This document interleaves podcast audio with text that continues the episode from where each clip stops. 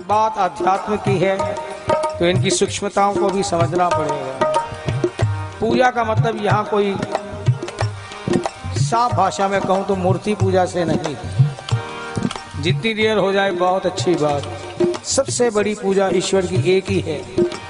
किसी के भी प्रति हमारे मन में द्वेष ना हो, ये सबसे बड़ी पूजा है। और ये हर क्षण हो सकती है, हर सांस में हो सकती है।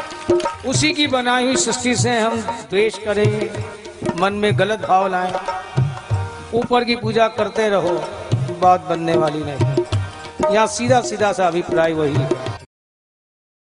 माँ अपने बेटों को भोजन करवा रही है। शादीशुदा है वो। कड़ी चावल परोस दिए लड़का खाने लगा। उसकी पत्नी उसके सामने नहीं थी, कहने लगा। ये क्या कढ़ी बनाई है तूने? कढ़ी कोई ऐसी होती है? इतनी पतली, कोई मज़ा ही नहीं आ रहा।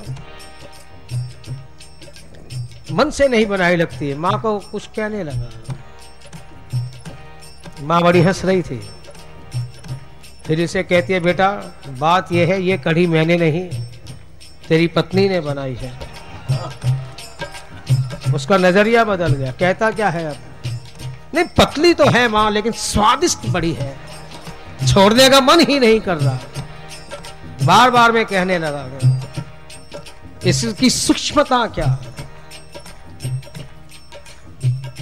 वो लड़का अपनी पत्नी से इतना प्यार करता है कि उसकी बनाई हुई कोई भी चीज़ कैसी भी हो, उसे स्वादिष्ट ही लग रही है, अच्छी ही लग रही है। यही बात हमारी परमात्मा के साथ है। यदि हम उससे प्यार करते हैं तो ये सृष्टि भी उसी की बनाई हुई है। ये हमें इसमें राग और देश ये द्वेष क्यों हो?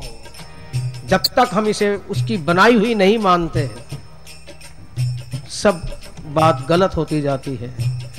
यदि हमारा प्यार ईश्वर से सच्चा है तो उसकी प्रत्येक बनाई हुई चीज़ अच्छी ही है।